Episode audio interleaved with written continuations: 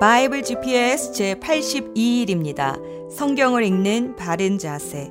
로마서는 기독교 교회 역사에 가장 큰 영향을 끼친 성경입니다. 많은 사람들이 이 로마서를 읽다가 복음을 깨닫고 회심하여 주님께 돌아왔기 때문입니다. 특히 기독교 역사의 유명한 두 지도자 4세기의 성 어거스틴과 16세기의 마틴 루터 모두가 로마서를 통해서 회심하고 복음을 깨달았습니다. 성 어거스틴은 어려서 명석하여 최고의 학문을 공부하여 유명한 수사학자가 되었지만 삶은 방탕하고 성적으로도 매우 문란했습니다. 그의 어머니 모니카는 독실한 크리스찬이었는데 이 아들을 위해 평생 기도했습니다. 어거스틴은 마니교라는 종교에 심취해 있었지만 영혼의 평안을 얻을 수 없어 깊은 고뇌에 빠져 있었습니다. 그런데 어느 날 정원에 앉아 있는데 아이들의 노랫소리가 들려왔습니다. 그 책을 취하여 읽으라, 취하여 읽으라. 아마도 요즘으로 치면 주일학교에서 배운 노래가락을 아이들이 골목에서 불렀던 것 같습니다. 어거스틴은 그 노래를 듣다가 자신도 모르게 성경책을 취하여 펼쳤는데 그때 펼쳐진 말씀이 로마서 13장 13절에서 14절 말씀이었습니다. 낮에 행동하듯이 단정하게 행합시다. 호사한 연회와 술 취함, 음행과 방탕, 싸움과 시기에 빠지지 맙시다. 주 예수 그리스도로 옷을 입으십시오. 정욕을 채우려고 육신의 일을 꾀하지 마십시오. 이 말씀이 어거스틴의 마음을 찌르자 그는 통곡하며 지난 날을 회개했습니다. 그리고 주님께 자신을 헌신하게 되었습니다. 그리고 당시 유행하던 모든 이단을 복음의 진리로 맞서서 복음으로 교회를 든든히 세우는 뛰어난 신학자가 되었습니다. 16세기 교회가 부패하여 복음에 멀어졌을 때 마틴 루터도 로마서의 말씀으로 다시 복음 앞에 돌아왔습니다. 그는 고행을 통하여 하나님 앞에 가까이 갈 수 있다고 믿었으나 하나님은 로마서 1장 17절의 말씀으로 의인은 믿음으로 말미암아 살 것이다라고 깨우쳐 주셨습니다. 이신칭의 즉 오직 믿음으로 의롭게 된다는 복음의 교리로 당시 부패했던 교회를 개혁할 수 있었습니다. 그 외에도 많은 사람들이 로마서를 통해서 주님께로 돌아왔습니다. 그들은 다음과 같이 로마서를 칭송했습니다. 로마서는 신약 성경의 중심부요 순수 복음이다. 마틴 루터. 로마서를 공부하지 않으면 성경을 이해할 수 없다. 존 칼빈. 성경을 하나의 반지로 비유한다면 로마서는 그 반지의 보석이다. 슈페너. 온 세계를 다 준다 해도 대영 박물관과 바꾸지 않겠다. 그러나 나는 만일 바울이 친필로 쓴 로마서 한 페이지만이라도 가져온다면 그것과 이 대영 박물관을 서슴없이 맞바꾸겠다. 대형 박물관 관장 필립스. 천재지변으로 온 세계의 성경책이 없어진다 해도 로마서만 있으면 충분히 구원받을 수 있다. 로마서가 다 남겨지지 않는다고 해도 로마서 8장 한 장만 있으면 그것만 보고도 구원을 받을 수 있다. 무명의 학자. 오늘 로마서를 읽으며 그 복음의 진수를 깨닫게 되기를 기도합니다. 오늘의 여정. 로마서는 사도 바울이 3차 선교 여행 도중 고린도에서 3개월 겨울을 보내면서 베베 여자 집사님을 로마 교회에 추천하면서 로마 성도들에게 보내는 편지입니다. 사도행정 19장 20절 말씀을 보면 사도 바울은 이미 에베소에 있을 때 로마 교회를 방문하고자 하는 계획을 세웠던 것 같습니다. 하지만 번번이 길이 열리지 않던 차에 고린도에서 먼저 편지를 보내게 되었습니다. 그때 로마로 가는 길이 평탄하게 열렸다면 아마 지금의 주옥과 같은 로마서는 우리 손에 들어오지 않았을 것입니다. 사도 바울이 로마에 가고 싶었던 이유는 로마 교회를 든든히 세우고 믿음 안에서 서로 위로를 주고받기 위해서이기도 했지만 로마서 15장 28절 말씀을 보면 로마 교회가 자신을 스페인 선교사로 파송해 주기를 바랬기 때문입니다. 로마서는 다른 바울의 서신서가 그러하듯이 전반부는 복음의 교리, 후반부는 복음의 실천 사항으로 나눌 수 있습니다. 1에서 11장까지는 복음이 무엇인가를 설명합니다. 특히 그중 9에서 11장은 어떻게 복음이 이스라엘로 시작해서 이방인으로 확장되었는지를 부록처럼 설명해 줍니다. 12에서 15장까지는 그럼 이 복음이 어떻게 살 것인가 그 구체적인 실천 사항을 가르칩니다. 16장에는 로마의 친지들에게 안부를 전합니다. 그런데 안부를 전하는 사람들의 이름이 37명이나 됩니다. 바울이 그간 선교하면서 얼마나 많은 인맥을 쌓게 되었는지 알게 됩니다. 특히 바울이 에베소 가기 전에 에베소의 이사에서 자리를 잡고 바울을 맞이했던 브리스길라와 아굴라가 이제는 로마에서 바울을 기다리고 있습니다. 로마 교회는 바울이 세우지 않았는데 누가 세웠는지는 분명하지 않습니다.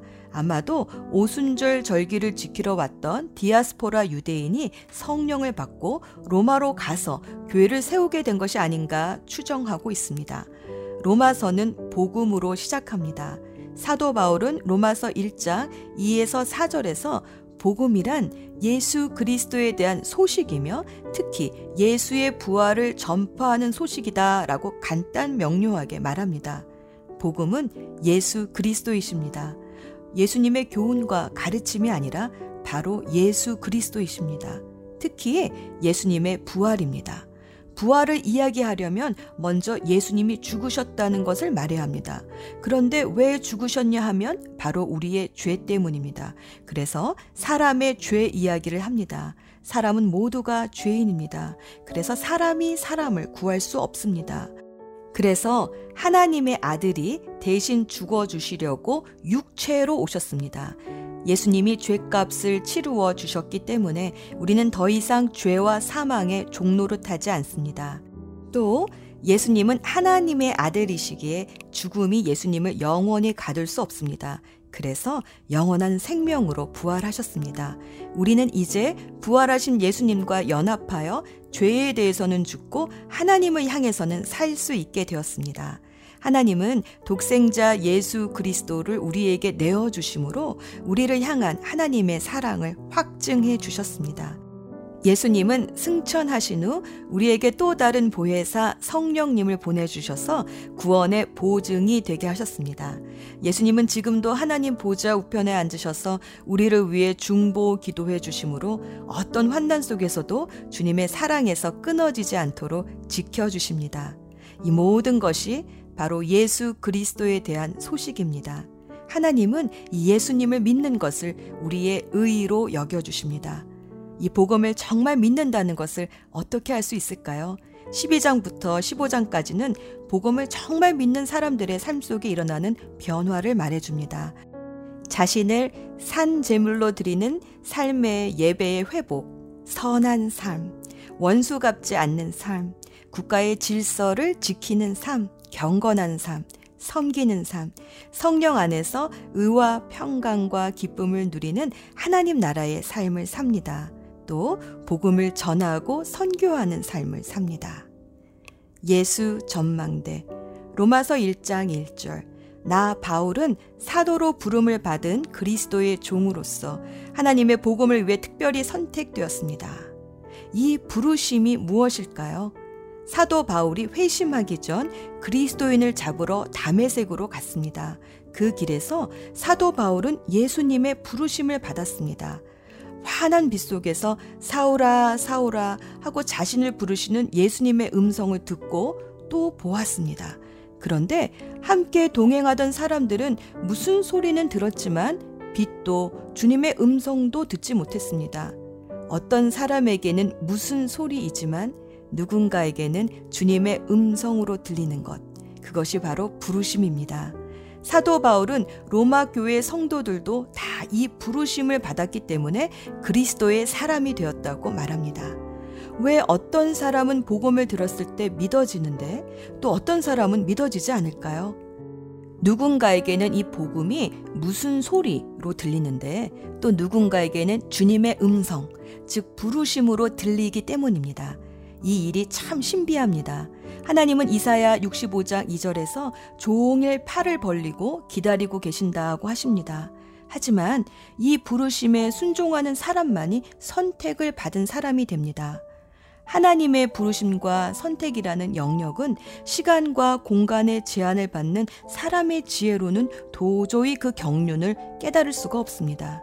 하지만 부르실 때에 무슨 소리가 아니라 주님의 음성으로 들리는 사람은 누구나 자신의 행위로 선택받은 게 아니라 하나님이 나를 은혜로 선택해 주셨어 라고 고백하게 됩니다. 어떤 사람이 인생이 너무 지치고 피곤해서 터벅터벅 길을 걸어가다가 어떤 교회의 팻말을 보았습니다. 마태복음 11장 28절 수고하며 무거운 짐진 사람은 모두 내게로 오너라 내가 너희를 쉬게 하겠다. 왠지 그 말에 이끌려 교회로 들어갔는데 교회 안에는 또 이런 팻말이 있었습니다.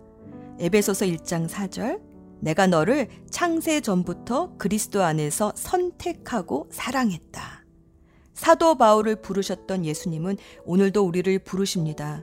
구원은 하나님 편에서 볼 때는 부르심이고 사람 편에서 볼 때는 순종입니다. 하나님의 부르심과 사람의 순종이 만날 때 선택받은 그리스도인의 믿음의 여정이 시작됩니다. 기도합시다. 창세 전부터 우리를 부르시고 택하여 주신 하나님 아버지, 오늘도 성경을 읽을 때 무슨 소리가 아니라 주님의 음성으로 들려지게 하옵소서. 우리를 불러주신 예수 그리스도의 이름으로 기도합니다. 아멘. 사도행전 20장 그는 마케도니아로 가는 길에 여러 지방에 들러 신자들에게 격려하는 말을 많이 하고 그리스에 도착했습니다. 바울은 그리스에서 세 달을 지냈습니다. 로마서 1장 나 바울은 사도로 부름받은 그리스도 예수의 종으로서 하나님의 복음을 위해 특별히 선택되었습니다. 이 복음은 하나님께서 오래전에 예언자들을 통해 성경에 약속하신 그리스도 예수에 대한 소식입니다. 하나님의 아들이신 그분은 인간의 족보로는 다윗의 후손으로 태어나셨습니다. 그러나 성결하게 하는 영으로는 죽은 자들 가운데서 부활하심으로써 능력 있는 하나님의 아들로 선언되셨습니다. 이분이 바로 우리 주 예수 그리스도이십니다. 그분을 통해 우리는 은혜와 사도의 직분을 얻었습니다. 우리가 해야 할 일은 모든 이방인들을 불러 주 예수 그리스도의 이름을 믿고 순종하게 하는 것입니다. 여러분도 그들과 함께 부르심을 받아 예수 그리스도의 사람이 되었습니다. 하나님의 사랑을 받아 성도로 부름을 받게 된 로마에 있는 모든 분들에게 하나님 우리 아버지와 주 예수 그리스도께서 은혜와 평강을 내리시기를 바랍니다. 먼저 예수 그리스도를 통해 나의 하나님께 감사합니다. 이는 여러분의 믿음이 온 세상에 널리 알려졌기 때문입니다. 나는 하나님의 아들에 관한 복음을 전할 때마다 기도 중에 늘 여러분을 생각하고 있었습니다. 내가 전심으로 섬기는 하나님께서 나의 증인이 되십니다. 지금 나는 하나님의 뜻이라면 여러분에게 갈 수 있는 길이 열리기를 기도합니다. 내가 여러분을 간절히 보고 싶어 하는 까닭은 성령께서 주시는 선물을 나누어 주어 여러분을 강하게 하기 위함입니다. 이것은 여러분과 내가 각 사람의 믿음으로 서로 위로를 받고자 하는 데 있습니다. 형제자매 여러분, 내가 여러 번 여러분에게 갈 계획을 세웠으나 뜻대로 되지 못했다는 것을 아시기 바랍니다. 그것은 다른 이방인들 사이에서 믿는 자들을 얻은 것처럼 여러분들 중에서도 어떤 열매를 얻고 싶었기 때문입니다. 나는 그리스인이든지 미개인이든지 지식인이든지 문맹인이든지 가리지 않고 어느 누구에게나 복음을 전할 책임이 있습니다. 그래서 로마에 있는 여러분에게도 복음을 전하기를 간절히 바라는 것입니다. 나는 복음을 부끄러워하지 않습니다. 그것은 이 복음이 유대인으로부터 시작해서 이방인들에 이르기까지 모든 믿는 사람을 구원에 이르게 하는 하나님의 능력이기 때문입니다. 하나님께서 주시는 의가 복음에 게시되어 있습니다. 성경에 의인은 믿음으로 인하여 살 것이다 라고 기록되어 있듯이 하나님께로부터 오는 의인은 처음부터 끝까지 믿음으로 얻을 수 있는 것입니다. 하나님의 진노가 하늘로부터 나타나서 불의한 행동으로 진리를 거스르는 사람들이 행한 모든 경건치 않은 것과 불의를 치십니다. 하나님께서는 사람들에게 하나님을 알 수 있게 하셨으므로 사람들 속에 하나님을 알 만한 것이 있다는 것은 분명합니다. 세상이 창조된 이래로 하나님의 보이지 않는 성품인 그분의 영원한 능력과 신성은 그가 만드신 만물을 보고서 분명히 알 수 있게 되었습니다. 그러므로 사람들은 핑계를 댈 수 없습니다. 사람들은 하나님을 알면서도 하나님께 영광을 돌리지도 않았고 하나님께 감사하지도 않았습니다. 오히려 사람들은 헛된 것을 생각했으며 그들의 어리석은 마음은 어둠으로 가득 찼습니다. 사람들은 자기들이 지혜롭다고 생각하지만 사실은 어리석습니다. 또 사람들은 불멸의 하나님의 영광을 죽을 수밖에 없는 인간이나 새나 짐승 또는 뱀과 같은 모양으로 바꾸어 버렸습니다.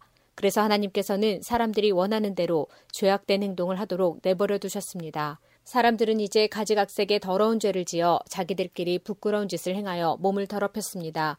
사람들은 하나님의 진리를 거짓으로 바꾸었습니다. 창조주 대신 하나님보다 지음받은 피조물들을 더 예배하고 섬겼습니다. 하나님은 영원히 찬송을 받으실 분입니다. 아멘. 이런 이유로 하나님은 사람들을 부끄러운 욕망의 노예로 살게 내버려 두셨습니다. 여자들은 남자들과의 자연스러운 성관계를 여자와 성관계를 갖는 것으로 바꾸었습니다. 이와 똑같이 남자들도 여자들과 행하는 자연스러운 성관계를 버리고 남자들끼리 정욕에 불타 남자가 남자와 부끄러운 짓을 했습니다. 그래서 스스로 그 잘못에 합당한 벌을 받았습니다. 사람들이 하나님을 아는 것을 하찮게 여겼으므로 하나님께서는 사람들이 타락한 생각에 빠지게 하시고 사람들이 해서는 안 될 일들을 하게 내버려 두셨습니다. 그들은 온갖 불의와 악행과 탐욕과 악독으로 가득 찬 사람들입니다. 또한 시기와 살인과 다툼과 속임과 저기로 가득 찼으며 남에 대해 말하기를 좋아하고 남들을 비방하고 하나님을 미워하며 거만하고 건방지며 뽐내기를 잘합니다. 그들은 악한 일을 계획하고 부모님께 순종하지 않습니다. 그들은 양심도 없으며 약속을 지키지 않으며 친절하지도 않고 동정심도 없습니다. 사람들은 그런 일을 행하는 사람은 죽어 마땅하다는 하나님의 의로우신 법을 알면서도 자신들만 그런 악한 행동을 계속하는 것이 아니라 그런 행동을 저지르는 다른 사람들까지 잘한다고 두둔합니다. 로마서 2장 그러므로 다른 사람을 판단하는 사람도 변명할 수 없게 되었습니다. 다른 사람을 판단하는 사람은 자신도 똑같은 행동을 하고 있으므로 자기 자신을 판단하는 셈입니다. 이런 일을 행하는 사람들에게 하나님께서 의로운 심판을 내리시리라는 것을 우리는 알고 있습니다. 악한 일을 행하는 사람들을 판단하면서 실은 자신도 똑같은 일을 하고 있는 사람에게 한마디 하겠습니다. 그대가 혹시라도 하나님의 심판을 피할 수 있다고 생각합니까?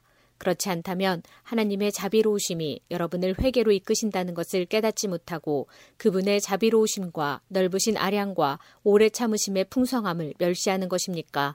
어리석게도 이런 사람은 완고하고 회개하지 않음으로 말미암아 하나님의 의로우신 심판이 나타나는 날에 받을 진노를 스스로 쌓고 있습니다. 하나님께서는 각 사람이 행한 그대로 갚아주실 것입니다. 인내로서 선한 일을 행하며 영광과 존귀와 영원한 것을 구하는 사람들에게는 하나님께서 영생을 주실 것입니다. 그러나 이기적인 욕심만 가득하여 진리를 거스르고 옳지 않은 것을 따르는 사람에게는 하나님께서 진노와 화를 내리실 것입니다. 악한 일을 행하는 모든 사람에게 환란과 고통이 있을 것입니다. 유대인으로부터 시작해서 이방인들에 이르기까지 그러할 것입니다. 그러나 선한 일을 행하는 모든 사람에게는 영광과 존귀와 평강이 있을 것입니다. 유대인으로부터 시작해서 이방인들에 이르기까지 그러할 것입니다. 그것은 하나님께서 모든 사람을 차별하지 않으시기 때문입니다. 율법을 모르는 사람들이 죄를 지으면 율법과 상관없이 망할 것이요. 율법을 아는 사람들이 죄를 지으면 율법에 따라 심판을 받을 것입니다. 그것은 하나님 앞에서는 율법을 듣는 사람이 의로운 사람이 아니라 오직 율법을 행하는 사람이라야 의롭다고 인정받기 때문입니다. 이런 까닭에 율법을 가지고 있지 않은 이방인들이 본성에 따라서 율법이 요구하는 대로 행하였다면 그 사람은 율법을 가지고 있지 않지만 자신이 자기에게 율법이 되는 것입니다. 이런 사람들은 율법이 요구하는 것이 그들 마음속에 새겨져 있는 것을 보여주며 그들의 양심이 그것을 증언하고 그들의 생각이 그들의 잘못을 고소하기도 하며 그들 자신을 변명하기도 합니다.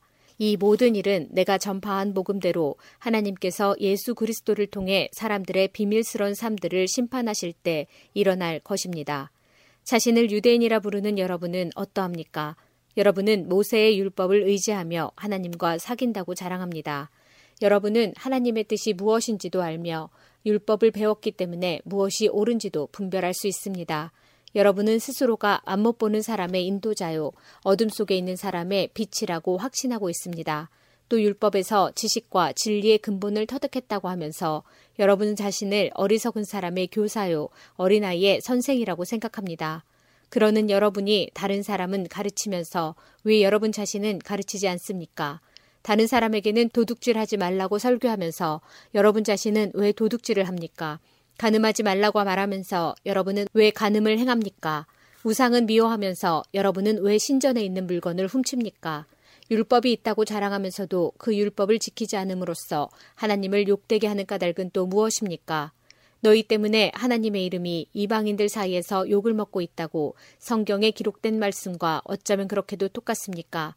여러분이 율법을 지키면 여러분이 받은 할례는 가치 있는 것이 되지만 율법을 지키지 않으면 여러분은 할례를 받지 않은 사람처럼 되고 맙니다. 반대로 할례를 받지 않은 이방인이 율법이 명하는 내용들을 지키면 하나님께서는 그 사람을 할례를 받은 사람으로 여기지 않겠습니까? 할례는 받지 않았어도 율법을 지키는 사람이 할례는 받았으나 율법을 어기는 여러분을 오히려 율법의 파괴자라고 판단할 것입니다. 그러므로 겉모습만 유대인인 사람은 진정한 의미에서 유대인이 아닙니다. 그리고 몸에만 행해진 할례는 진정한 의미에서 할례가 아닙니다. 마음으로 유대인인 사람이 진정한 의미에서 유대인입니다. 그리고 율법이 아니라 성령에 따라 마음에 받는 할례가 진정한 의미의 할례입니다. 그런 사람은 사람이 아니라 하나님께로부터 칭찬을 받습니다. 로마서 3장 그렇다면 유대인이 이방인보다 더 나은 것은 무엇입니까? 또 할례의 가치는 무엇이겠습니까? 모든 면에서 많이 있습니다. 첫째로 중요한 것은 유대인들이 하나님의 말씀을 맡았다는 사실입니다. 그런데 만일 유대인 중에 하나님을 믿지 않는 사람이 있다면 어떻겠습니까? 이 사람들이 믿지 않는다고 해서 하나님의 신실하심이 무효가 되겠습니까? 절대로 그렇지 않습니다. 설령 모든 사람이 거짓말쟁이라 하더라도 하나님은 참되십니다. 성경에도 이렇게 기록되어 있습니다. 주께서는 주님의 말씀으로 의로우심을 나타내시고 심판하실 때 주님께서 이기실 것입니다. 내가 사람들이 사용하는 논리의 방식대로 말해보겠습니다. 우리가 의롭지 못한 것 때문에 하나님의 의로우심이 더욱 밝히 드러날 경우 뭐라고 말하겠습니까? 우리에게 진노를 내리시는 하나님을 의롭지 못하다고 하겠습니까? 결코 그럴 수 없습니다. 하나님께서 의롭지 못하시다면 어떻게 하나님께서 세상을 심판하시겠습니까? 사람들 중에는 내가 거짓말을 하여 그 때문에 하나님의 참되심이 드러난다면 오히려 하나님께 영광이 되는데 왜 내가 죄인 취급을 받아야 하는가 라고 우기는 사람도 있을 것입니다. 이것은 마치 선한 결과를 얻기 위해 악을 행하자라고 말하는 것과 같습니다. 사람들은 우리가 그렇게 가르친다고 우리에 대해 비난을 하고 다닙니다. 그러나 그런 사람들은 정죄를 받아 마땅합니다. 그렇다면 과연 우리 유대인들에게 이방인들보다 나은 것이 있습니까? 전혀 없습니다. 이미 말했듯이 유대인이나 이방인들이나 모두가 죄 아래 있습니다. 성경에 이렇게 기록되어 있습니다. 의인은 한 사람도 없다. 깨닫는 사람도 없고 하나님을 찾는 사람도 없다. 모두가 곁길로 나가 하나같이 쓸모없게 되었다. 선한 일을 행하는 사람은 단 한 사람도 없다. 그들의 목구멍은 열린 무덤이고 혀로는 사람을 속인다. 그들의 입술에는 독사의 독이 있다. 그들의 입은 저주와 독설로 가득 찼다. 그들은 사람을 죽이려고 바쁘게 움직이며 그들이 가는 곳마다 멸망과 비참함이 있다. 그들은 평화의 길을 알지 못한다. 그들의 눈에는 하나님을 두려워하는 것이 없다. 우리가 알기로는 율법에 기록된 내용은 그 무엇이 되었든 율법 아래 사는 사람들에게 말하는 것입니다. 그래서 누구든지 변명할 말이 없게 되고 온 세상은 하나님의 심판 아래 있게 됩니다. 그러므로 율법을 지키는 것으로 하나님 앞에서 의롭다고 인정받을 사람은 아무도 없습니다. 왜냐하면 율법은 우리가 죄인이라는 사실을 알게 해주기 때문입니다. 그러나 이제는 율법 없이도 하나님께로부터 오는 의가 나타났습니다. 이것은 율법과 예언자들도 증언한 것입니다. 하나님께로부터 오는 의는 예수 그리스도를 믿는 믿음을 통해 옵니다. 이 의는 믿는 사람이라면 누구에게나 주어지는 것이며 사람을 차별하지 않습니다. 모든 사람이 죄를 지어 하나님의 영광에 이를 수 없게 되었습니다. 그런 사람이 그리스도 예수께서 주시는 속죄를 통해 하나님의 은혜로 의롭다는 판단을 받습니다. 그것은 하나님께서 거저 주시는 선물입니다. 하나님께서 예수님을 화목제물로 내어 주셨으며 누구든지 예수님의 피를 믿음으로 죄를 용서받게 됩니다.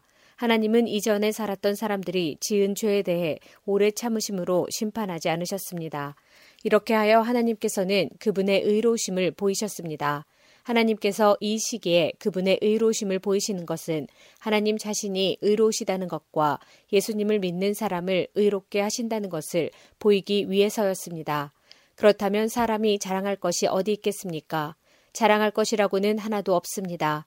어떠한 법으로 사람이 의롭게 됩니까? 율법을 지키는 데서 오는 것입니까? 이런 것과는 상관이 없습니다. 의롭게 되는 것은 오직 믿음의 원리에 의해서만 이루어집니다. 사람은 율법을 지키는 것과는 상관없이 믿음으로 의롭게 된다고 우리는 생각합니다. 하나님은 유대인들만의 하나님이십니까? 이방인들의 하나님은 되지 않으십니까? 하나님은 이방인들의 하나님도 되십니다.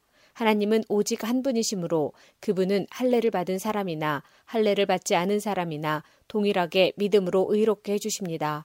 그렇다면 우리가 이 믿음을 가지고 율법을 무효로 만들고 있습니까? 그렇지 않습니다. 오히려 믿음을 통하여 율법을 더 굳게 세웁니다. 로마서 4장. 그러면 이 문제에 대해 우리의 조상 아브라함이 발견한 것은 무엇이라고 말할 수 있겠습니까?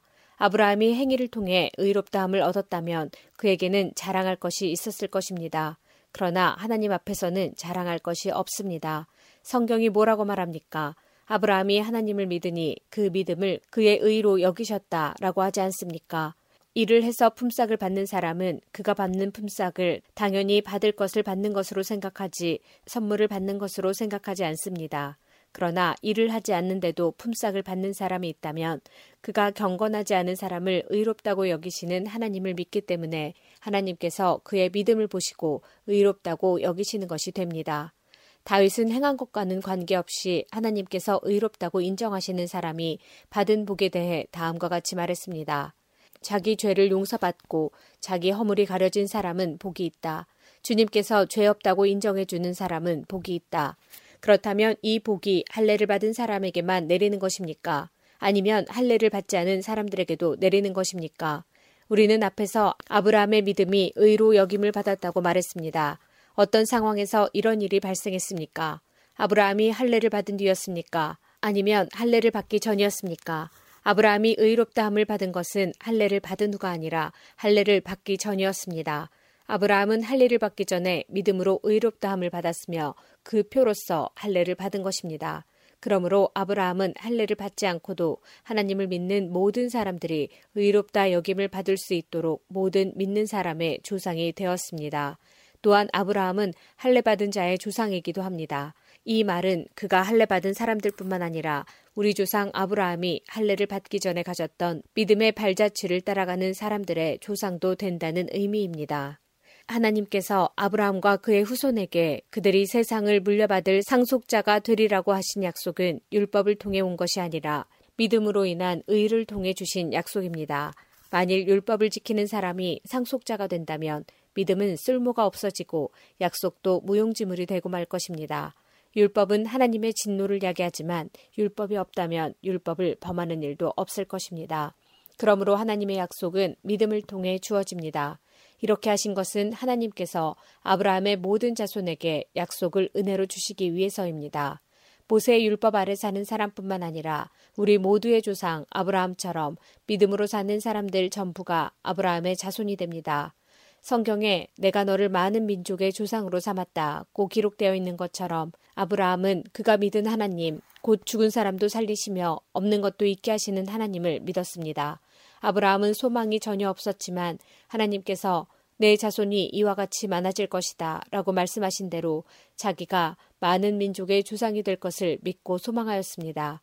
아브라함은 100살이나 되어 거의 죽은 사람이나 다름없게 되었고 살아도 나이가 많아 아기를 낳을 수 없다는 것을 알았지만 하나님을 믿는 믿음이 약해지지 않았습니다. 그는 하나님의 약속에 대해 불신하거나 의심하지 않고 오히려 그 약속을 굳게 믿어 하나님께 영광을 돌렸습니다. 아브라함은 하나님께서 친히 약속하신 것을 이루실 능력이 있다는 것을 확신했습니다. 이것이 바로 하나님께서 그 믿음을 그의 의로 여기셨다라고 말씀하신 이유입니다. 그의 의로 여기셨다는 말은 아브라함만을 위해 기록된 것이 아닙니다. 그 말은 우리 주 예수님을 죽은 자 가운데서 다시 살리신 분을 믿음으로 의롭다함을 얻게 될 우리를 위해서도 기록되었습니다. 예수님은 우리의 죄 때문에 죽임을 당하셨고 우리를 의롭게 하시려고 다시 살아나셨습니다. 로마서 5장 우리가 믿음으로 의롭다함을 받았으므로 우리는 우리 주 예수 그리스도로 말미암아 하나님과 함께하는 평강을 누리고 있습니다. 예수 그리스도에 의해서 또 믿음으로 우리는 지금 우리가 서 있는 이 은혜의 자리에 들어와 있습니다. 그리고 하나님의 영광을 소망하며 즐거워합니다. 이뿐만 아니라 우리는 환란을 당하더라도 즐거워합니다. 그것은 환란이 인내를 낳고 또 인내는 연단된 인품을 낳고 연단된 인품은 소망을 낳는 것을 알기 때문입니다. 이 소망은 절대로 우리의 기대를 저버리지 않습니다. 그것은 하나님께서 우리에게 주신 성령을 통해 우리 마음에 하나님의 사랑을 부어 주셨기 때문입니다. 우리가 아직 연약할 때 그리스도께서 시적절할 때 경건하지 않은 사람들을 위해 죽으셨습니다. 의인을 위해 죽는 사람은 거의 없습니다. 간혹 선한 사람을 위해 죽겠다고 나서는 사람이 있을지는 모르겠습니다. 그런데 그리스도께서는 우리가 아직 죄인이었을 때에 우리를 위해 죽으셨습니다. 이것으로써 하나님께서는 우리를 향한 그분의 사랑을 나타내셨습니다. 그러므로 우리는 그리스도의 피로 말미암아 의롭다함을 얻었으므로 우리가 그리스도를 통해 하나님의 진노로부터 구원을 받을 것은 더욱 확실합니다. 우리가 하나님과 원수되었을 때도 그리스도의 죽음을 통해 하나님과 화해하게 되었다면 이렇게 하나님과 화목을 누리고 있는 사람들이 그분의 생명으로 말미암아 구원을 받게 될 것은 더욱 확실합니다. 이뿐만 아니라 우리는 이제 우리 주 예수 그리스도를 통해 하나님 안에서 즐거워합니다. 예수 그리스도로 말미암아 이제 우리는 하나님과 화해하게 되었습니다. 그러므로 한 사람을 통해 죄가 세상에 들어왔고 그 죄를 통해 사망이 들어온 것처럼 모든 사람이 죄를 지었으므로 사망이 모든 사람에게 이르렀습니다. 하나님께서 율법을 주시기 전에도 죄가 세상에 있었지만 율법이 없을 때에는 죄를 죄로 여기지 않았습니다. 그러나 사망은 아담 시대부터 모세 시대에 이르기까지 심지어 아담이 지은 죄와 똑같은 죄를 짓지 않은 사람들마저 지배하였습니다. 아담은 장차 오실 분의 모형입니다. 하지만 하나님께서 주시는 은혜는 아담이 지은 죄와 비교가 되지 않습니다. 많은 사람이 그 한 사람의 죄 때문에 죽었다면 한 사람 예수 그리스도의 은혜로 인한 하나님의 은혜와 선물은 많은 사람에게 더욱 넘쳤습니다. 또한 하나님의 선물과 아담의 죄는 차이가 있습니다. 한 사람의 죄 때문에 심판이 오게 되고 모든 사람을 정죄에 이르게 했으나 하나님의 은혜의 선물은 많은 범죄 때문에 오게 되어 많은 사람에게 의롭다함을 받게 하였습니다. 한 사람의 죄로 말미암아 사망이 왕노릇하였다면 하나님의 넘치는 은혜와 의롭다고 여기시는 선물을 받는 사람들은 한 분 예수 그리스도를 통해 참 생명 안에서 더욱더 왕노릇하게 될 것입니다. 그러므로 한 사람의 범죄 때문에 모든 사람이 죄인이 되었지만 한 사람의 의로운 행동 때문에 모든 사람에게 생명을 낳게 하는 의로움이 발생했습니다.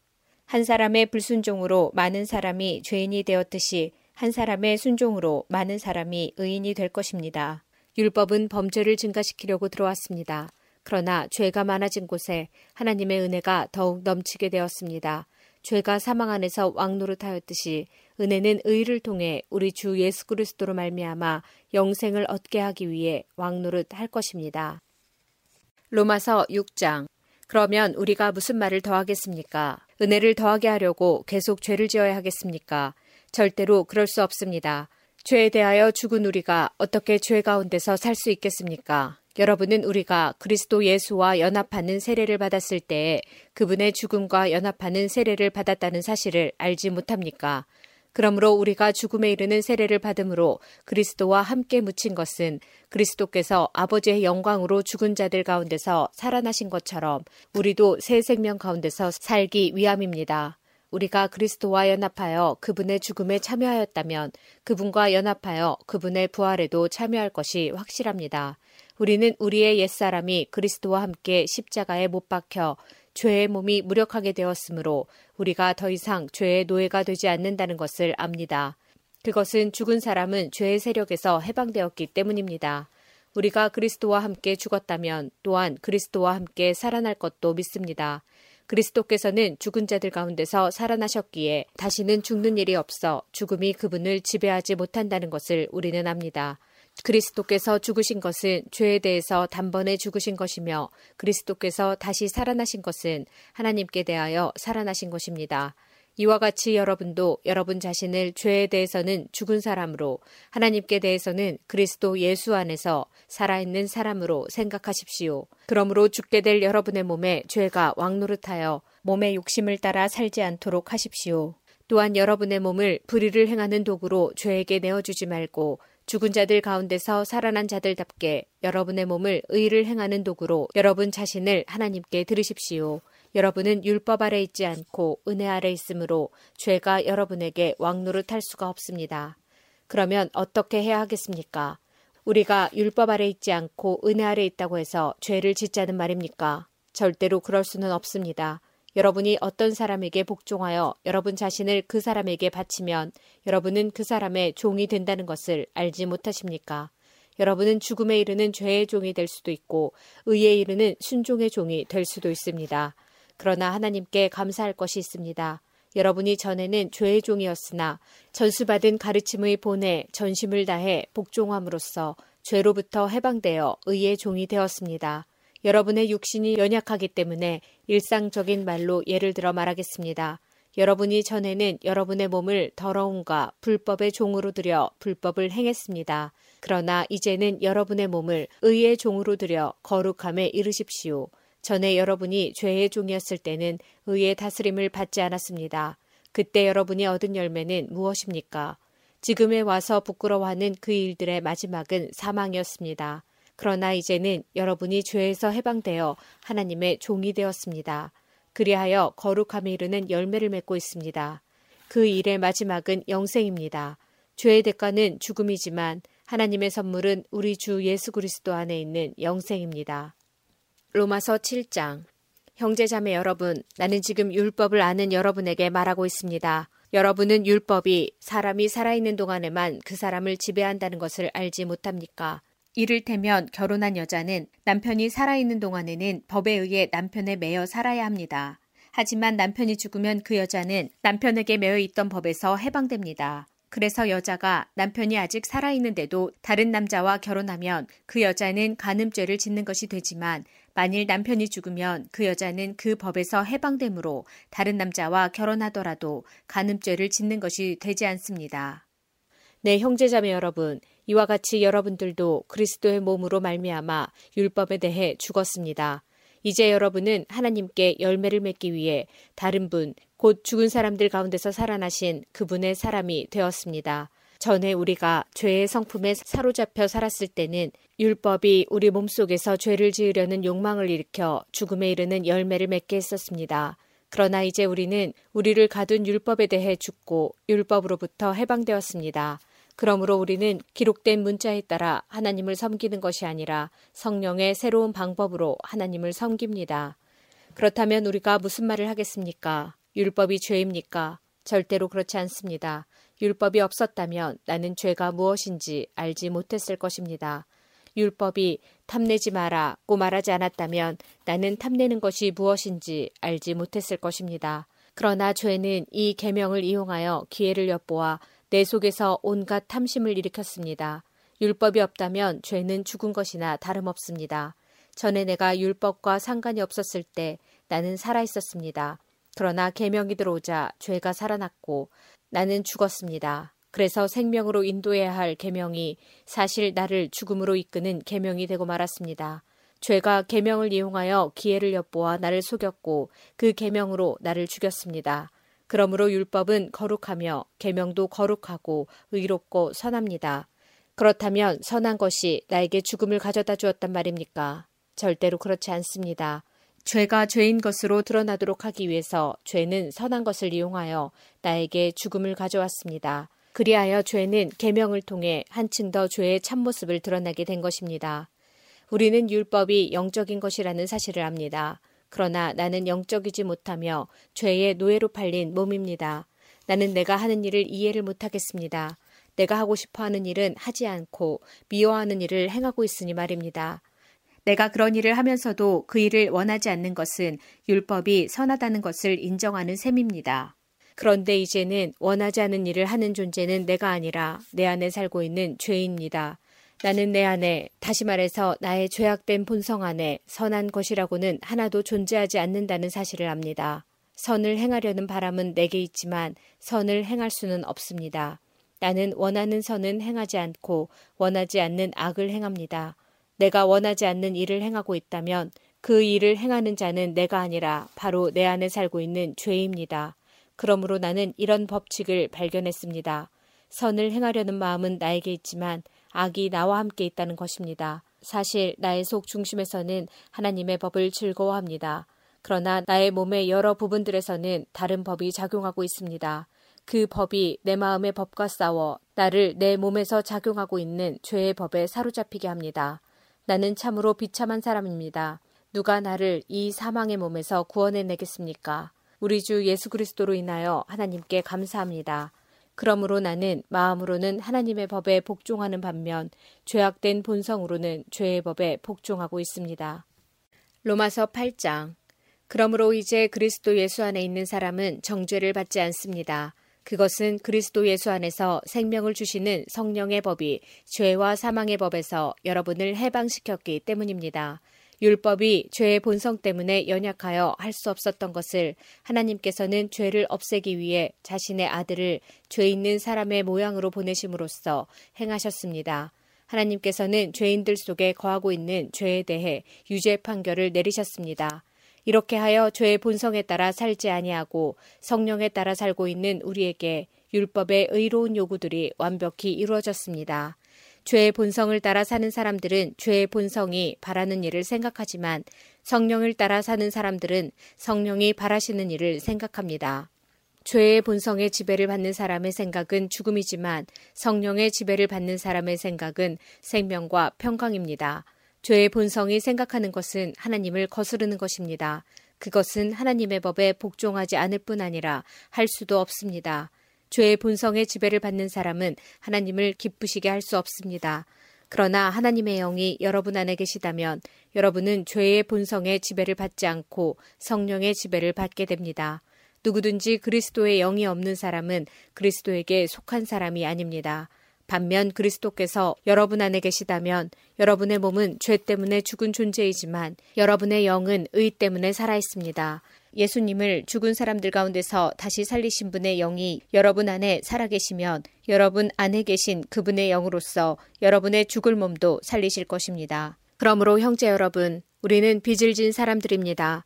그러나 죄의 본성을 따라 살아야 하는 죄의 본성에 빚진 사람이 아닙니다. 죄의 본성에 따라 산다면 여러분은 죽을 것입니다. 그러나 성령의 도우심을 받아 몸의 악한 일을 죽인다면 여러분은 살 것입니다. 왜냐하면 하나님의 영으로 인도받은 사람들은 누구나 하나님의 자녀이기 때문입니다. 여러분이 받은 성령은 여러분을 다시 두려움에 이르게 하는 노예로 만드는 영이 아니라 여러분을 하나님의 자녀가 되게 하는 영이십니다. 그래서 우리는 그 성령을 의지하여 아바, 아버지라고 부를 수 있는 것입니다. 성령께서는 친히 우리의 영과 함께 우리가 하나님의 자녀라는 것을 증언합니다. 자녀라면 또한 상속자이기도 합니다. 우리는 하나님의 상속자이며 또한 그리스도와 공동의 상속자입니다. 그래서 우리는 그리스도께서 누리시는 영광에 참여하기 위해 그분이 겪으신 고난에도 참여하는 것입니다. 나는 현재 우리가 겪는 고난은 장차 우리에게 나타날 영광과 비교하면 아무것도 아니라고 생각합니다. 모든 피조물은 하나님의 자녀들이 나타나기만을 간절히 기다리고 있습니다. 피조물은 허무하게 되었습니다. 그렇게 된 것은 피조물이 원해서가 아니라 그렇게 하신 하나님의 뜻 때문이었습니다. 하지만 소망은 있습니다. 그것은 피조물도 썩어짐의 굴레에서 해방되어 하나님의 자녀가 누리는 영광스러운 자유에 참여하리라는 소망입니다. 우리는 모든 피조물이 이제까지 신음하고 해산의 고통을 겪고 있다는 것을 압니다. 피조물만 아니라 성령의 첫 열매를 받은 우리들 자신도 속으로 신음하며 우리가 하나님의 자녀가 되는 것과 우리 몸이 구속될 것을 간절히 기다리고 있습니다. 우리는 이러한 소망으로 구원을 받았습니다. 눈에 보이는 소망은 소망이 아닙니다. 보이는 것을 소망하는 사람이 어디 있겠습니까? 따라서 우리가 아직 보지 못한 것을 소망한다면 우리는 그것을 인내함으로 기다려야 합니다. 이처럼 성령께서는 우리의 약함을 도와주십니다. 우리는 무엇을 기도해야 하는지는 모르지만 성령께서는 말로 다 표현할 수 없는 간절함으로 우리를 위해 중보 기도를 하십니다. 사람의 마음을 꿰뚫어 보시는 하나님께서는 성령의 생각이 무엇인지를 아십니다. 그것은 성령께서 하나님의 뜻에 따라 성도들을 위해 중보 기도를 하시기 때문입니다. 우리는 하나님께서 모든 일을 하나님을 사랑하는 사람, 즉 하나님의 목적을 위해 부름을 입은 사람들의 선을 위하여 하신다는 것을 알고 있습니다. 하나님께서는 전부터 하셨던 사람들을 그분의 아들과 동일한 형상을 갖도록 미리 정하시고 하나님의 아들을 많은 형제들 중에서 맏아들이 되게 하셨습니다. 하나님께서는 미리 정하신 사람들을 부르셨고 부르신 사람들을 의롭다고 하셨고 의롭다고 하신 사람들을 영화롭게 하셨습니다. 이 점에 대해 우리가 무엇이라고 말할 수 있겠습니까? 하나님께서 우리 편이시라면 누가 우리를 대적하겠습니까? 자기 아들까지도 아끼지 않고 우리 모두를 위해 내어주신 분께서 그 아들과 함께 우리에게 모든 것을 은혜로 주지 않으시겠습니까? 하나님께서 택하신 사람들을 누가 고소할 수 있겠습니까? 의롭게 하시는 분은 하나님이신데 누가 감히 죄가 있다고 판단하겠습니까? 죽으신 분은 그리스도 예수이십니다. 그분은 죽으셨을 뿐만 아니라 다시 살아나 하나님의 오른편에 앉아 계시면서 우리를 위해 중보 기도를 하고 계십니다. 누가 우리를 그리스도의 사랑에서 끊을 수 있겠습니까? 환란입니까? 아니면 어려움입니까? 핍박입니까? 그렇지 않으면 굶주림입니까? 헐벗음입니까? 위험입니까? 아니면 칼입니까? 성경에 기록된 것처럼 우리는 하루 종일 주님을 위해 죽음에 직면하고 있습니다. 우리는 도살당할 양과 같은 대접을 받았습니다. 그러나 우리는 우리를 사랑하신 하나님을 힘입어 이 모든 것을 이기고도 남습니다. 나는 확신합니다. 죽음이나 생명이나 천사들이나 하늘의 권세자들이나 현재일이나 장래일이나 어떤 힘이나 가장 높은 것이나 깊은 것이나 그 밖에 어떤 피조물이라도 우리를 우리 주 그리스도 예수 안에 있는 하나님의 사랑에서 끊을 수 없습니다. 로마서 9장 나는 그리스도 안에서 진리를 말하고 거짓말을 하지 않습니다. 이것은 성령 안에서 내 양심이 확증하는 사실입니다. 내게는 큰 슬픔이 있고 내 마음 속에는 고통이 쉴 새 없이 밀려옵니다. 나는 내 동포, 내 동족들을 위해서라면 나 자신이 저주를 받아 그리스도로부터 끊어져도 좋다는 각오가 되어 있습니다. 그들은 이스라엘 백성으로서 하나님의 아들이라는 신분을 얻었습니다. 그들에게는 하나님의 영광이 있고 하나님과 맺은 언약이 있고 율법과 성전 예배와 약속들이 있습니다. 족장들이 그들의 조상들이며 그들의 혈통에서 그리스도께서 나셨습니다. 그리스도는 만물 위에 계시는 하나님이시며 영원토록 찬양을 받으실 하나님이십니다. 아멘. 하나님께서 그들에게 하신 약속이 실패로 돌아갔다는 것이 아닙니다. 이스라엘에서 태어난 사람이라고 해서 다 이스라엘 백성인 것은 아닙니다. 아브라함의 자손이라고 해서 다 아브라함의 자녀인 것은 아닙니다. 하나님께서는 이삭에게서 난 자라야 내 자손이라 부르리라고 말씀하셨습니다. 다시 말해서 자연적인 출생에 의해 태어난 아브라함의 자손이 하나님의 자녀가 되는 것이 아니라 약속의 자녀라야만 아브라함의 자손으로 역임을 받게 된다는 말입니다. 하나님께서 아브라함에게 하신 약속은 이러합니다. 정한 때가 되어 내가 다시 오리니 사라가 아들을 낳을 것이다. 그뿐만 아닙니다. 리브가가 우리 조상 이삭 한 사람에게서 아이를 임신했을 때에도 그랬습니다. 두 아들이 태어나기도 전에 그리고 그들이 무슨 선이나 악을 행하기도 전에 하나님께서는 선택하시는 목적을 굳게 세우기 위해 리브가에게 다음과 같이 말씀하셨습니다. 형이 동생을 섬길 것이다. 이렇게 말씀하신 것은 하나님의 선택이 사람의 행위가 아니라 불러주시는 분의 뜻에 달려 있다는 것을 보여주기 위해서입니다. 이것은 내가 야곱을 사랑하고 에서는 미워했다라고 기록된 대로입니다. 그렇다면 우리가 무엇이라고 말할 수 있겠습니까?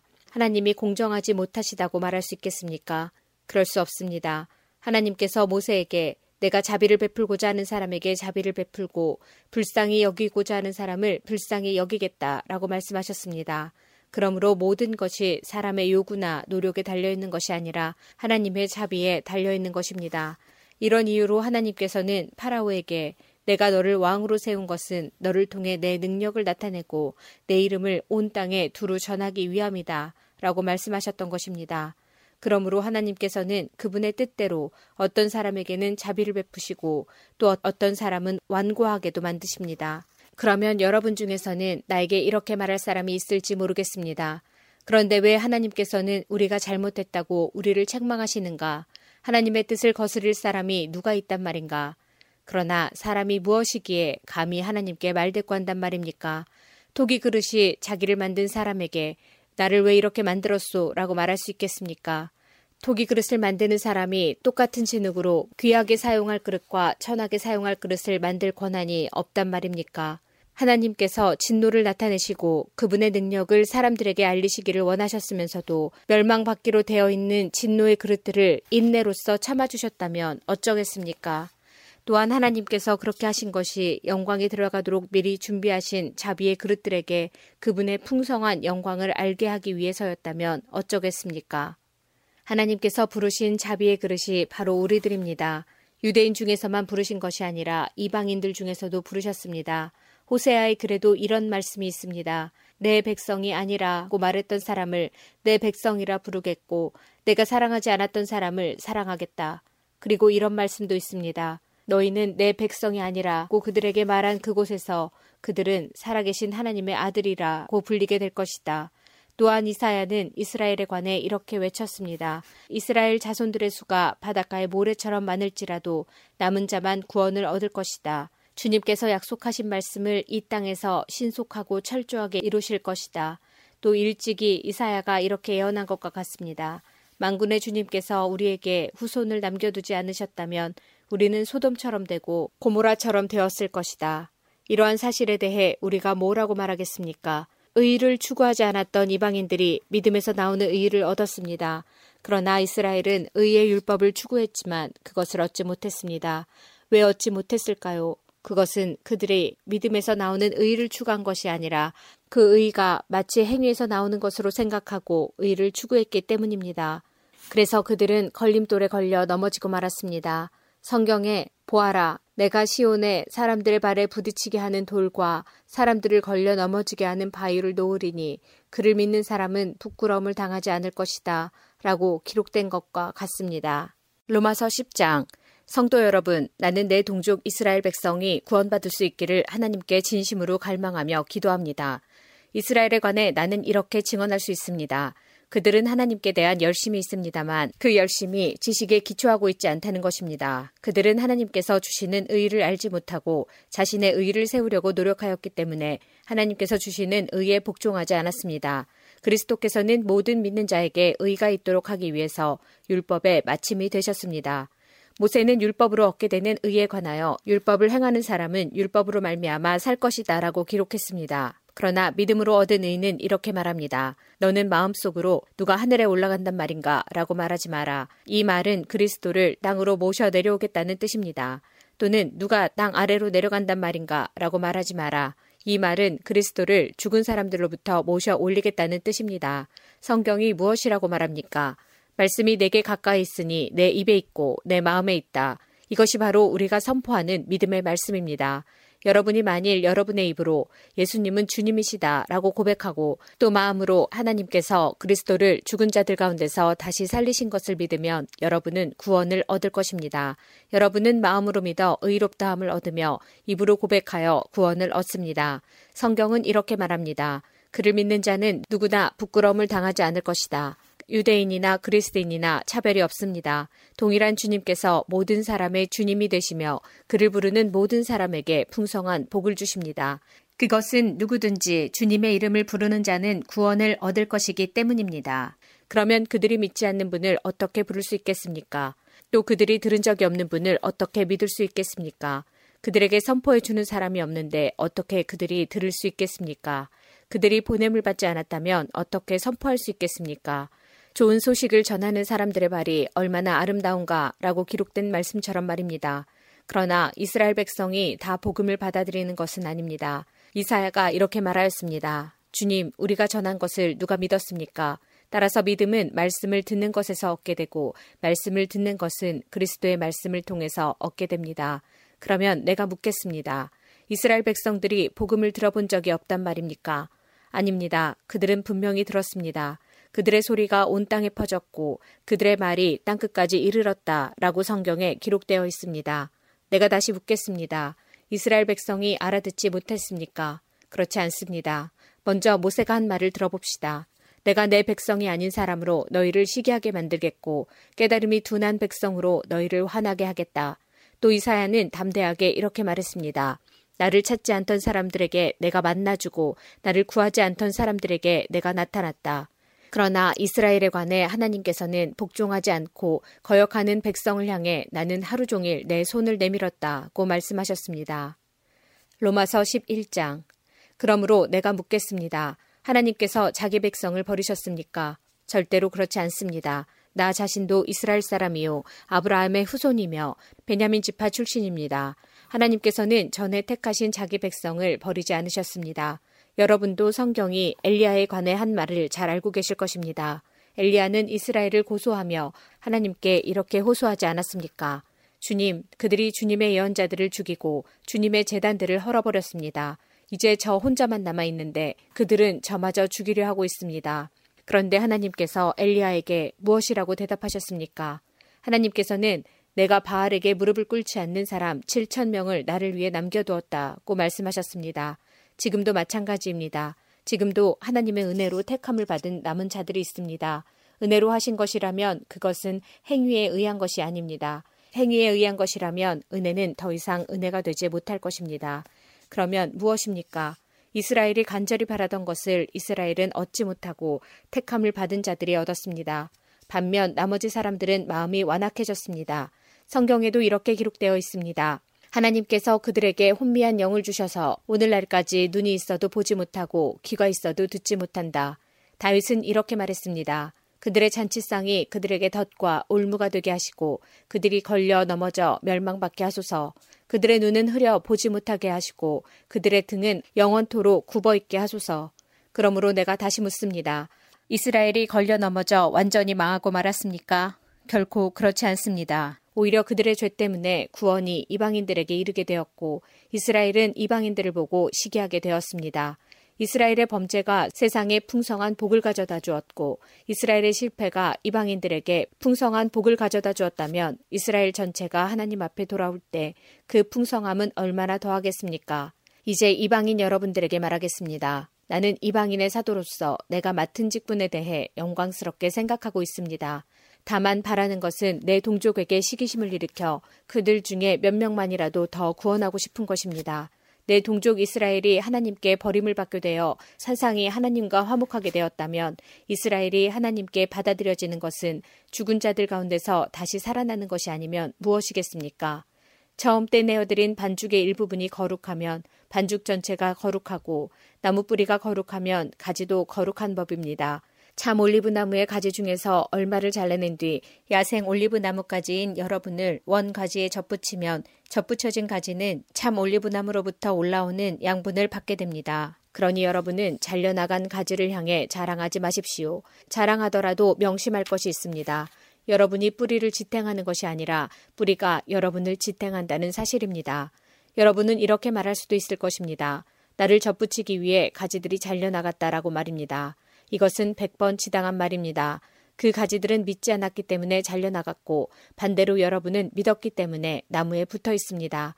그러니 자만하지 말고 오히려 두려워하십시오. 하나님께서 원래 나무에 붙어 있던 가지들도 아끼지 않으셨다면 여러분도 아끼지 않으실 것입니다. 그러므로 하나님의 인자하심과 엄격하심을 깊이 생각하십시오. 넘어진 사람들에게는 하나님의 엄격하심을, 여러분에게는 하나님의 인자하심을 보이셨습니다.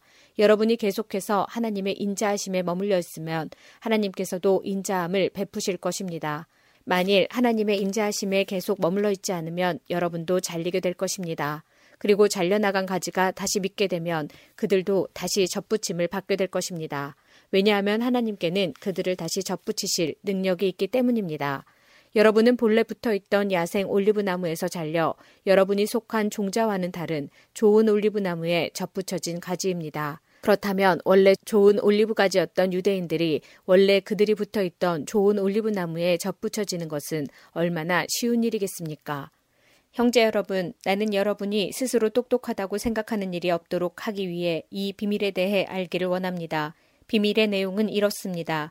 이방인의 충만한 수가 하나님께 돌아오기까지 이스라엘 중에 얼마는 완악한 채로 있게 된다는 사실입니다. 그리하여 온 이스라엘이 구원을 얻을 것입니다. 성경에 이렇게 기록되어 있습니다. 구원자가 시온에서 나와 야곱의 자손에게서 경건하지 못한 것을 제거할 것이다. 이것은 내가 그들의 죄를 없앨 때 그들과 맺을 내 언약이다. 복음의 관점에서 볼 때 이스라엘은 여러분들 때문에 하나님의 원수가 되었습니다. 그러나 선택의 관점에서 볼 때 그들은 조상들 때문에 하나님의 사랑을 입은 사람들입니다. 하나님께서는 선물을 주시고 부르신 후에 무르는 법이 없습니다.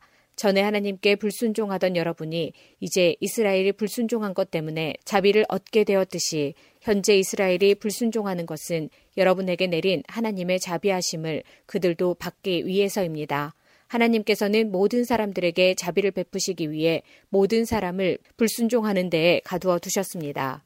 오, 하나님의 지혜와 지식의 부유함은 참으로 깊습니다. 하나님의 판단은 헤아릴 수 없으며 그분의 길은 아무도 찾을 수가 없습니다. 누가 주님의 마음을 알았으며 누가 그분의 의논 상대자가 되었습니까? 누가 먼저 하나님께 무엇을 드려서 하나님의 담례를 받는단 말입니까?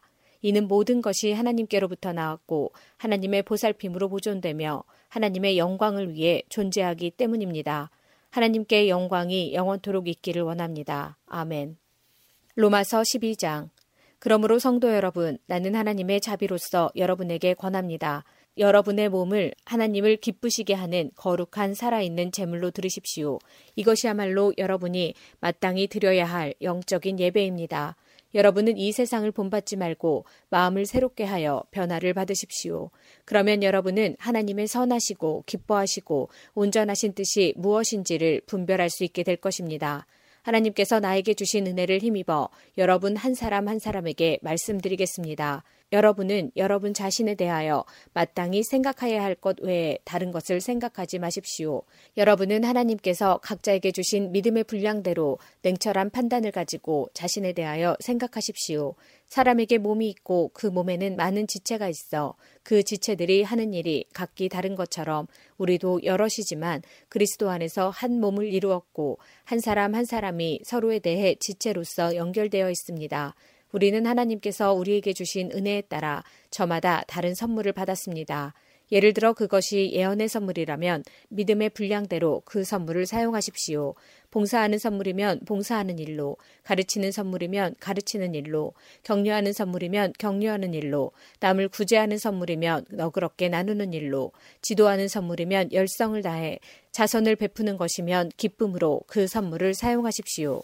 사랑은 거짓이 없어야 합니다. 악을 미워하고 선을 굳게 붙드십시오. 형제자매를 사랑하듯이 서로 사랑하며 자신보다 남을 더 존경하십시오. 열심히 일하고 게으르지 마십시오. 성령으로 달구어진 마음을 가지고 주님을 섬기십시오. 소망을 가지고 기뻐하십시오. 환란 속에서도 잘 참으십시오. 꾸준히 기도하십시오. 성도들에게 필요한 것을 나눠주십시오. 나그네를 후하게 대접하십시오. 여러분을 핍박하는 사람들을 축복하십시오. 그들을 위해 복을 빌고 저주하지 마십시오. 기뻐하는 사람들과 함께 기뻐하고 슬퍼하는 사람들과 함께 슬퍼하십시오. 서로 한 마음이 되십시오. 교만한 마음을 품지 마십시오. 하찮아 보이는 사람들과도 기꺼이 사귀십시오. 스스로 지혜 있는 척 하지 마십시오. 아무에게도 악을 악으로 갚지 마십시오. 모든 사람이 보기에 선한 일을 하십시오. 여러분 쪽에서 할 수 있는 일이라면 모든 사람과 더불어 화평하게 지내십시오. 사랑하는 여러분, 여러분이 직접 원수를 갚지 말고 하나님의 진노에 맡기십시오. 성경에 이렇게 기록되어 있습니다. 주님께서 말씀하시기를 원수 갚는 것이 나에게 있으니 내가 갚을 것이라.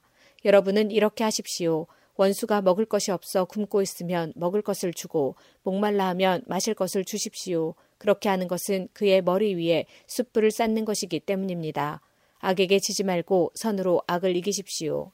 로마서 13장 누구든지 국가의 권세 잡은 사람들에게 복종하십시오. 하나님께서 세우시지 않은 권세란 없습니다. 세상에 있는 권세는 다 하나님께로부터 나왔습니다. 그러므로 그 권세를 거스르는 것은 권세를 세우신 하나님을 거스르는 것과 같습니다. 그런 사람은 심판을 받게 될 것입니다. 의로운 일을 하는 사람에게는 통치자들이 두려움의 대상이 아니지만 악한 일을 행한 사람에게는 두려움의 대상입니다. 권세 잡은 사람을 두려워하지 않고 싶습니까? 그렇다면 의로운 일을 행하십시오. 그러면 그에게 칭찬을 받을 것입니다. 통치자는 여러분에게 유익을 주기 위해 일하는 하나님의 일꾼입니다. 그러나 여러분이 악을 행한다면 두려워하십시오. 그가 공연히 칼을 차고 있는 것이 아닙니다. 그는 하나님의 일꾼으로서 악을 행하는 사람에게 벌을 내리는 하나님의 진노를 집행하는 사람입니다. 그러므로 권세에 복종하십시오.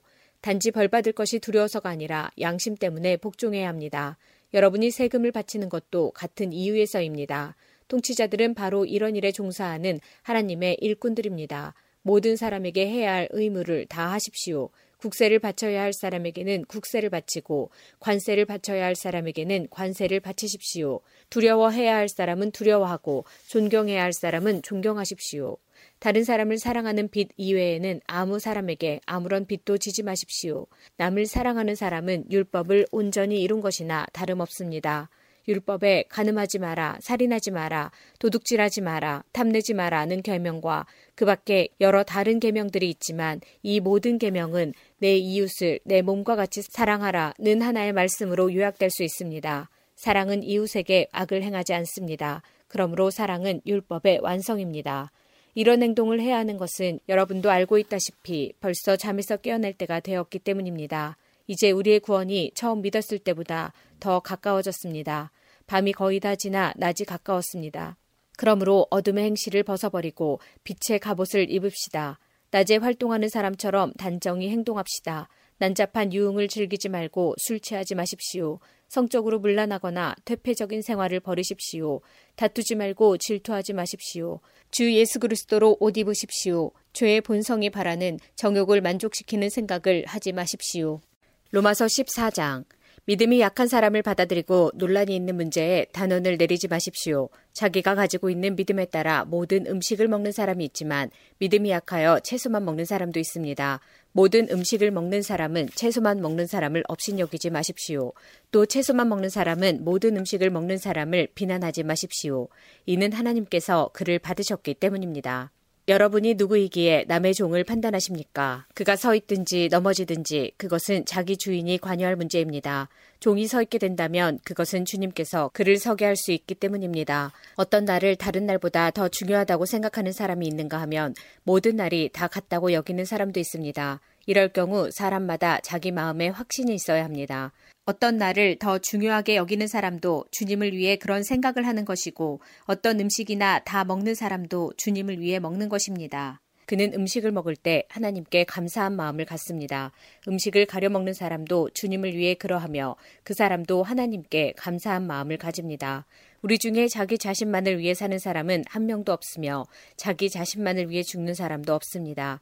우리가 산다면 그것은 주님을 위해 사는 것이고 죽는다면 주님을 위해 죽는 것입니다. 그러므로 살든지 죽든지 우리는 주님의 것입니다. 그리스도께서는 죽은 사람만 아니라 살아있는 사람의 주님이 되기 위해서 죽으셨다가 다시 살아나셨습니다. 그런데 여러분은 왜 여러분의 형제를 비판합니까? 왜 형제를 업신여깁니까? 우리는 다 하나님의 심판대 앞에 설 사람들입니다. 성경에도 이렇게 기록되어 있습니다. 주님께서 말씀하시기를 내가 살아있나니 모든 무릎이 내 앞에 꿇을 것이요 모든 혀가 하나님께 자백할 것이다. 그러므로 우리는 각자 자신이 한 일에 대해 하나님께 사실대로 말씀드리게 될 것입니다. 그런즉 다른 사람에 대해 심판하지 맙시다. 우리가 더욱 힘쓸 것은 형제의 길에 그를 넘어지게 하는 것이나 장애물을 놓지 않겠다고 결심하는 일입니다.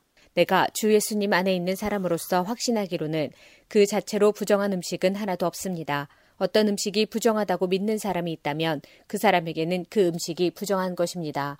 음식 문제로 여러분의 형제가 상처를 받았다면 여러분은 사랑으로 행동한 것이 아닙니다. 그리스도께서 대신해서 죽으신 그 형제를 음식 문제로 망하게 하지 마십시오. 그러므로 여러분이 옳다고 생각해서 하는 것이 오히려 비난의 대상이 되지 않게 하십시오. 하나님의 나라는 먹는 일이나 마시는 일이 아니라 성령 안에서 누리는 의와 평강과 기쁨입니다.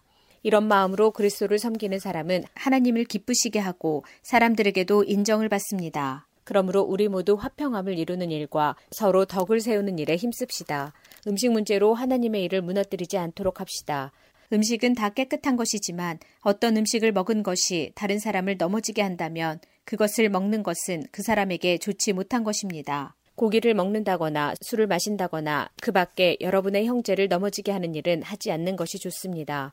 여러분에게 어떤 신념이 있다면 그것은 여러분과 하나님 사이의 일로만 간직해 두십시오. 스스로 옳다고 믿는 일을 할 때 자신을 정죄하지 않는 사람은 복 있는 사람입니다. 그러나 의심을 하면서 먹는 사람은 정죄를 받은 것입니다. 그것은 믿음에서 나오는 것이 아니기 때문입니다. 믿음에서 나오지 않는 것은 다 죄입니다. 로마서 15장 강한 우리는 약한 사람들의 약점을 돌보아주고 우리 자신을 기쁘게 하지 말아야 합니다. 우리 각 사람은 이웃을 기쁘게 하되 그에게 유익을 끼치고 덕을 세워야 합니다. 그리스도께서는 자신을 기쁘게 하지 않으시고 성경에 주님을 모욕한 사람들의 모욕이 제게 임하였습니다. 라고 기록된 대로 사셨습니다. 이전에 기록된 모든 것은 우리를 가르치기 위해 기록된 것입니다. 그래서 우리는 성경의 인내와 위로로 말미암아 소망을 가집니다. 인내와 위로를 주시는 하나님께서 그리스도 예수의 뜻대로 여러분들 가운데 한 마음을 주시기를 바랍니다. 그리하여 여러분 모두가 한 마음과 한 입으로 우리 주 예수 그리스도의 하나님 아버지께 영광을 돌리시기를 바랍니다. 그러므로 그리스도께서 여러분을 받으신 것처럼 여러분도 서로를 받아들이십시오. 그것이 하나님께 영광이 되는 길입니다. 내가 여러분들에게 이 점을 말씀드리겠습니다. 그리스도께서는 하나님의 진실하심을 드러내시고 하나님께서 우리 조상들에게 하신 약속을 확증하기 위해서 할례받은 사람들의 종이 되셨습니다. 그래서 이방인들이 하나님께서 베푸신 자비에 대해서 하나님께 영광을 돌리게 된 것입니다. 성경에 이렇게 기록되어 있습니다. 그러므로 내가 이방인 중에서 주님을 찬양하고 주님의 이름을 찬송하겠습니다. 또 이렇게 기록되어 있습니다. 이방인들아 하나님의 백성과 함께 기뻐하여라. 또한 이런 말씀이 있습니다. 너희 모든 이방인들아 주님을 찬양하여라. 너희 모든 백성아 그를 찬송하여라. 또 이사야는 이렇게 말했습니다. 이세의 뿌리에서 나와 이방인들을 다스릴 리가 올 것이다. 이방인들은 그분에게 소망을 두리라. 여러분들이 하나님을 신뢰할 때 소망이 하나님께서 모든 기쁨과 평강으로 여러분을 채우셔서 성령의 능력으로 여러분에게 소망이 차고 넘치게 하시기를 바랍니다. 나의 형제자매 여러분, 나는 여러분이 선함이 가득하며 완전한 지식이 있으며 서로 권면할 만한 능력이 있다고 확신합니다. 그러나 하나님께서 내게 주신 은혜 때문에 여러분이 기억해 주시기를 바라는 마음으로 몇 가지 일에 대해 담대하게 이렇게 글을 씁니다. 하나님께서는 나를 이방인들을 위한 그리스도 예수의 일꾼이 되게 하셨습니다. 나는 이방인들이 성령으로 거룩하여지고 하나님께서 받으실 만한 재물이 되도록 하기 위해 하나님의 복음을 전하는 제사장의 직무를 담당하였습니다. 그러므로 나는 그리스도 예수 안에서 하나님을 섬긴 일을 자랑스럽게 생각합니다. 그리스도께서 내가 전하는 말과 행동을 통해 이방인들을 하나님께 복종하게 하신 일 이외에는 어떤 것도 감히 말하지 않겠습니다. 이방인들이 하나님께 복종하게 된 것은 표적과 놀라운 일과 성령의 능력으로 이루어졌습니다. 나는 예루살렘에서부터 일루리곤에 이르기까지 모든 지역을 다니며 그리스도의 복음을 충만하게 전파했습니다. 나는 다른 사람이 닦아놓은 터 위에 집을 세우지 않으려고 그리스도의 이름을 들어보지 못한 지역에 다니며 복음을 전하는 일에 힘썼습니다. 성경에 이렇게 기록되어 있습니다. 주님에 대한 소식을 받지 못한 사람들이 볼 것이요. 듣지 못한 사람들이 깨달을 것이다. 내가 여러 차례 여러분에게 가려고 했으나 가지 못한 이유가 바로 여기 있습니다. 그런데 이제는 이 지역에서 더 이상 내가 일할 만한 곳이 없고 또 여러 해 전부터 여러분에게 가기를 원했으므로 스페인으로 가는 길에 여러분을 방문하여 잠시 여러분과 함께 지내면서 기쁨을 나누다가 여러분의 도움을 받아 스페인으로 가기를 소원합니다. 그러나 지금은 예루살렘에 있는 성도들에게 구제 헌금을 전하러 예루살렘으로 가는 길입니다. 그것은 마케도니아와 아가야 사람들이 예루살렘에 있는 가난한 성도들을 도우려고 기쁜 마음으로 구제 헌금을 마련하였기 때문입니다. 그들이 기쁜 마음으로 헌금은 했지만 사실 그들은 예루살렘 성도들에게 빚을 진 사람들입니다. 이방인들은 유대인들로부터 영적인 복을 나누어 가졌으므로 물질적인 것으로서 유대인들에게 나누어 줄 의무가 그들에게 있습니다. 그래서 나는 예루살렘에 있는 가난한 성도들에게 돈을 가져다 주는 일을 마치려 합니다. 유대인들은 이방인들이 주는 이 열매를 받을 것이라고 나는 확신합니다. 이 일을 다 마친 뒤에 여러분에게 들렀다가 스페인으로 가려고 합니다. 내가 여러분에게 갈 때는 그리스도의 넘치는 복을 가지고 가게 되리라고 생각합니다. 성도 여러분, 우리 주 예수 그리스도와 성령의 사랑으로 여러분에게 부탁합니다.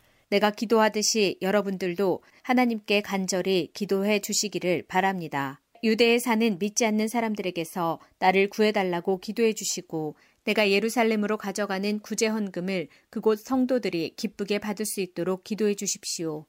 그렇게 되면 나는 하나님의 뜻을 따라 기쁜 마음으로 여러분에게 가서 여러분과 함께 쉴 수 있을 것입니다. 평강의 하나님께서 여러분 모두에게 함께 하시기를 바랍니다. 아멘. 로마서 16장 우리의 자매 베베를 여러분에게 추천합니다. 베베는 겐그레아 교회의 여자 집사입니다.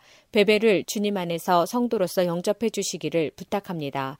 그리고 베베는 나를 비롯하여 여러 사람에게 큰 도움을 준 사람이므로 그 자매가 필요로 하는 것은 무엇이든 도와주시기 바랍니다. 그리스도 예수 안에서 나의 동역자인 브리스가와 아굴라에게 안부를 전해 주십시오.